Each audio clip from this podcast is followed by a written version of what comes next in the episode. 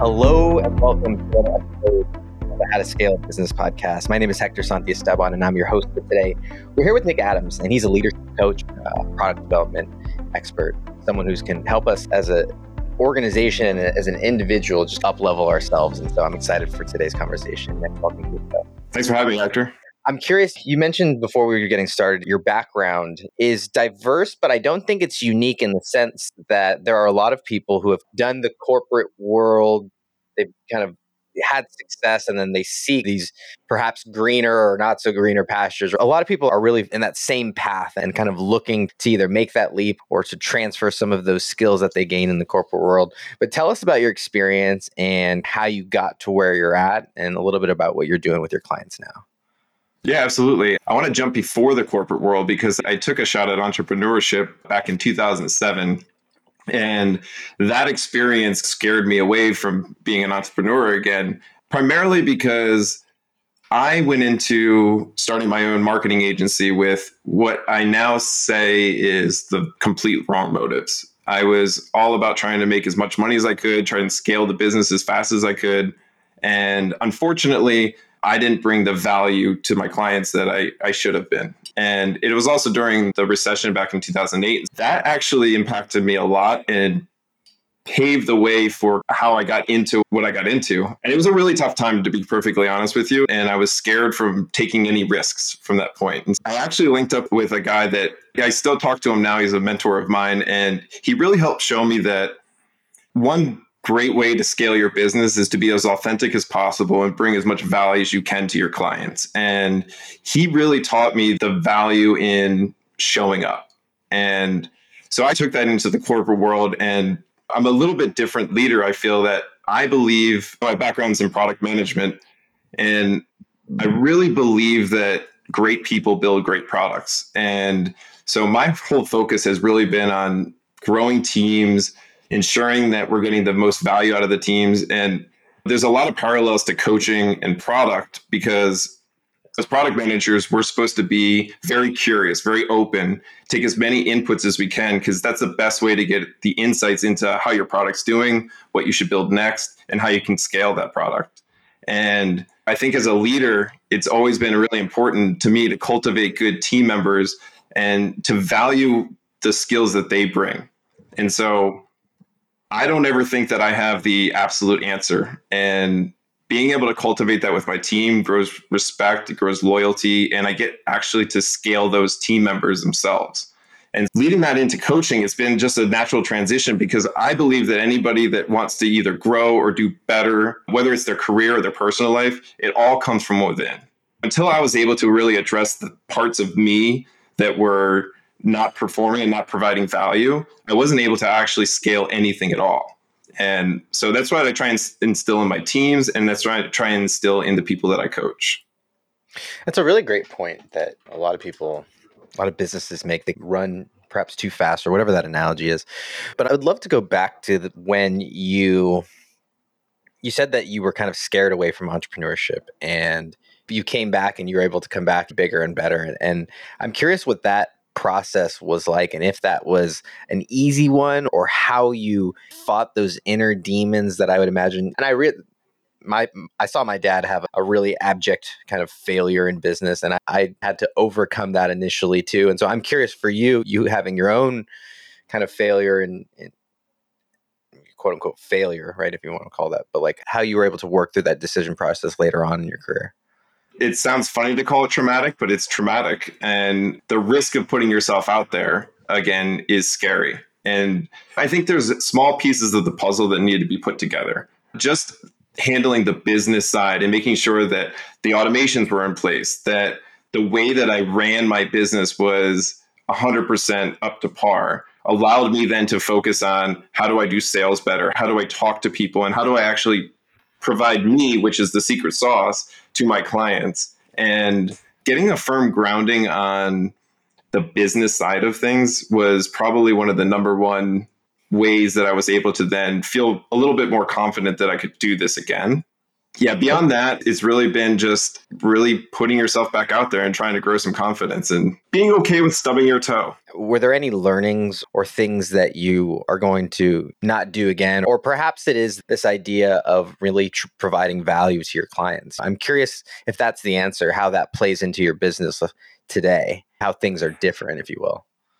So I think the beginner's mindset is one that I think if I could give anybody any advice, that's the one to take because I put a lot of pressure on myself back then. And any failure was a reflection of me, it was a reflection of the business, it was a reflection of who I was in the world. And to be able to take a beginner's mindset means that it's safe to fail. What's the worst that's going to happen? As long as you know that you have certain pillars in place in your life, take some risks, take some chances, and don't beat yourself up because you you maybe stumbled a little bit. And that has been the most freeing part of moving back out into this world because the weight and the gravity of a failure isn't the same as it was before. Now you moved into this place of now you're building products. And what's interesting is that that's the opposite that's what I really love is that whether you intuitively did it or explicitly did it, you saw that okay, the way that I provide value is through the products or services that we're giving to our clients. And so you really dove head into that arena. What did you come out of there with that you now bring to what you're trying to do with your clients now and the business that you're building now? Like when you look back at that time period, how does that still stick with you? Yeah, it's a great question. Yeah, because I was in websites and so we were building website platforms and a website is a unique entity, right? And so am I. And so, how do you scale something that's custom? How do you scale something that every single one that you produce is unique? You do that through ensuring that the base skeleton, the base thing that's there is solid, and settings and automations and ways that you can build on top without destroying the core of it. And that's actually a, a good analogy for coaching, too. It's just how do I show up and bring my authentic self to every single conversation? but allow myself to do more of that while not having to trip up and have to in the business side of it and all the convoluted nature of billing and sales and marketing and all that stuff. Yeah. This is really good stuff.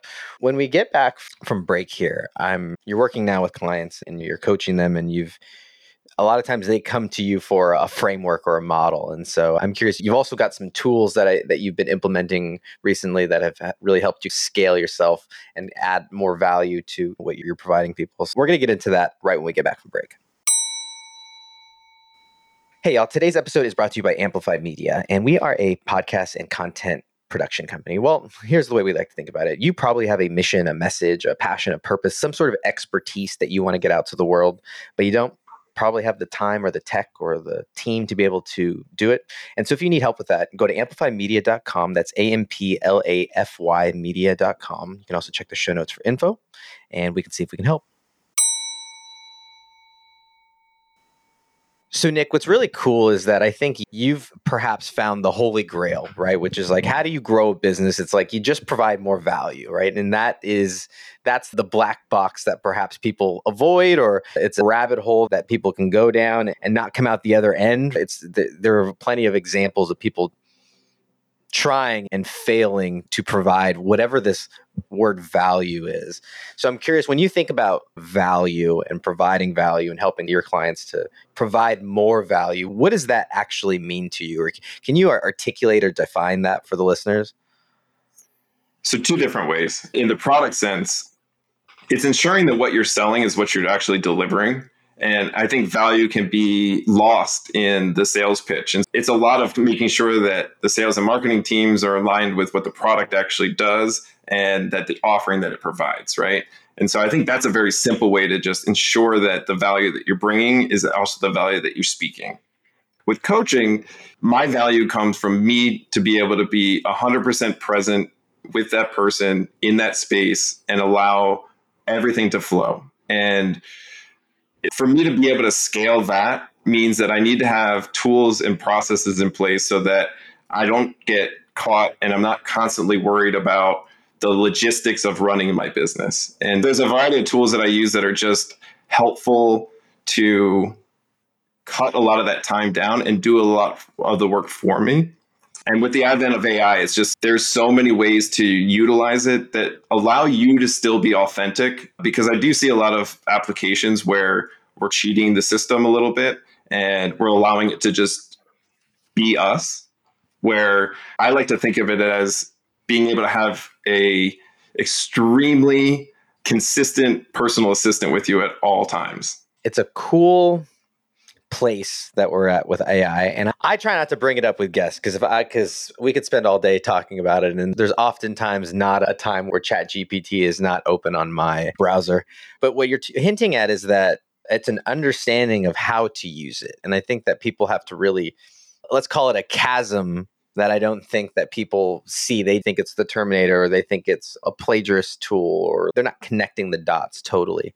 So w- for someone like that, how do you help them to connect those dots or even see the dots are that are even there?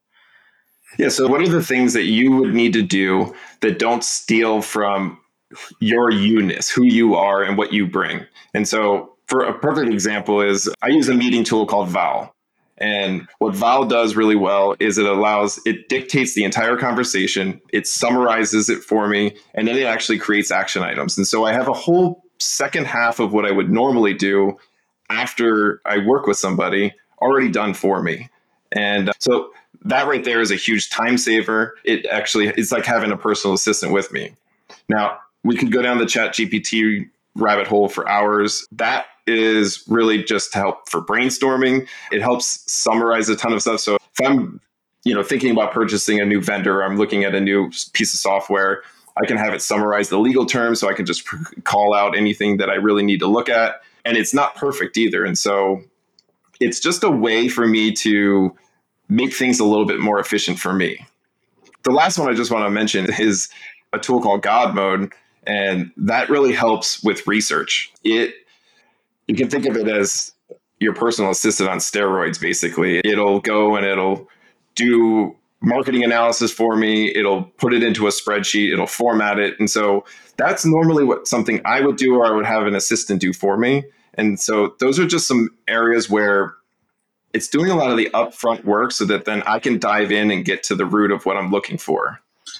For you, what do you see as the antidote to getting people to integrate this? My mom never heard of it, but then what was interesting is she had a problem with her dogs and I told her you can ask AI to do it and that was enough for her to go in and try. She cared about her dogs enough. right, loved right. her dogs enough to go in and use the things that would otherwise be weird. But is there, in terms of getting people to take the leap or even get proficient with this, are there other things that you would advise? Or once someone opens up some of these tools or starting to play around with it, is there some next intermediate steps that someone might be looking to take? I think the first is just that everyone's already using it. They probably just don't know it. And if you're talking specifically t- towards the chat GPT model, there's a site that I really like and I recommend to a lot of people, learnprompting.org. And that really just helps people get more out of the tool. And it's a very simple, easy to get going. It's written for fifth grader and it just helps you to start using the tool and it gives you examples and it gets you off the ground. The other thing is just have fun, have it give you some jokes and talk to it and see what it tells you. I think that first time that I did that, my eyes opened. It was like the first time you had internet on your phone. I uh, we created a, I had to write a story for my I have two toddlers. A full they're not toddlers anymore. They're like 4 and 5. I got to stop calling them that. But uh, we had to write a story about princesses and unicorns and monsters and incorporating all of their yes. favorite things and I had it weave in some themes and lessons that we're trying to work on and such and it spit it back out. And the first iteration wasn't great, but it was a starting place and it got wheels turning and I think that if people can see it as not and I think to your point people can get lazy and I've had to fight against this urge of just letting it be us mm. and instead to allow it to to be the you know us squared. If it can be an integer on or whatever an exponent i think is what it is right? If it can be some sort of exponent that allows us to multiply ourselves even that's where there's real value and it's not just 100% agree. replacing people. 100% agree. Also say that is I'm very careful about that because once you go over that hill and now it's writing all of your content for you, and to go back is difficult. And so that is one thing that I'm very careful about in my own work is ensuring that whatever I'm putting out there, it's authentically me. Now, I think the chat GPTs and all these different tools, Gamma, that they're very great, especially if creative block, they can help just put some stuff out there and go, oh, now I'm good. And then you're off and running. But I do warn, be very careful because once you go over that hill, it's really tough to come back. Yeah.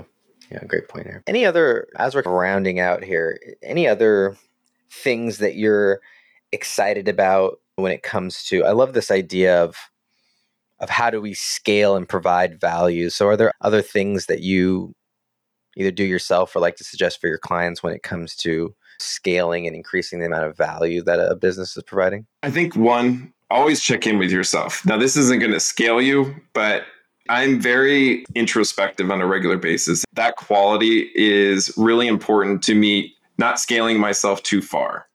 All these tools and everything that you can use to, to make your business better is great. But remember, at the end of the day, there's people that are buying your products and services and there's usually people on the other end that are helping provide that service or product. And I know this is about scaling, but I also believe in people and growing individuals. And I believe that you get more out of people when you show them the true value that they bring and you can bring that out of them. Yeah, great stuff. Nick, if people want to get more connected with you or dive deeper into your world, where's the best place to go? They can check out the website. It's nicksamadams.com. I'm also on LinkedIn in slash Nicholas Samuel Adams. Instagram, Nick Sam Adams. TikTok, Nick Sam Adams. Cool. Go get connected, y'all. And if you guys got any value from today, please, we would appreciate and be forever grateful with a rating or review wherever you get your podcasts. If you know someone who is in the midst of scaling their business or is thinking about starting one, please send them this episode and go get connected with Nick and uh, take them up on some of this advice with regards to some of these tools and let us know how that goes. We'd love to hear about it. But thanks as always for being part of the tribe. We'll see you on the next one. Later, y'all.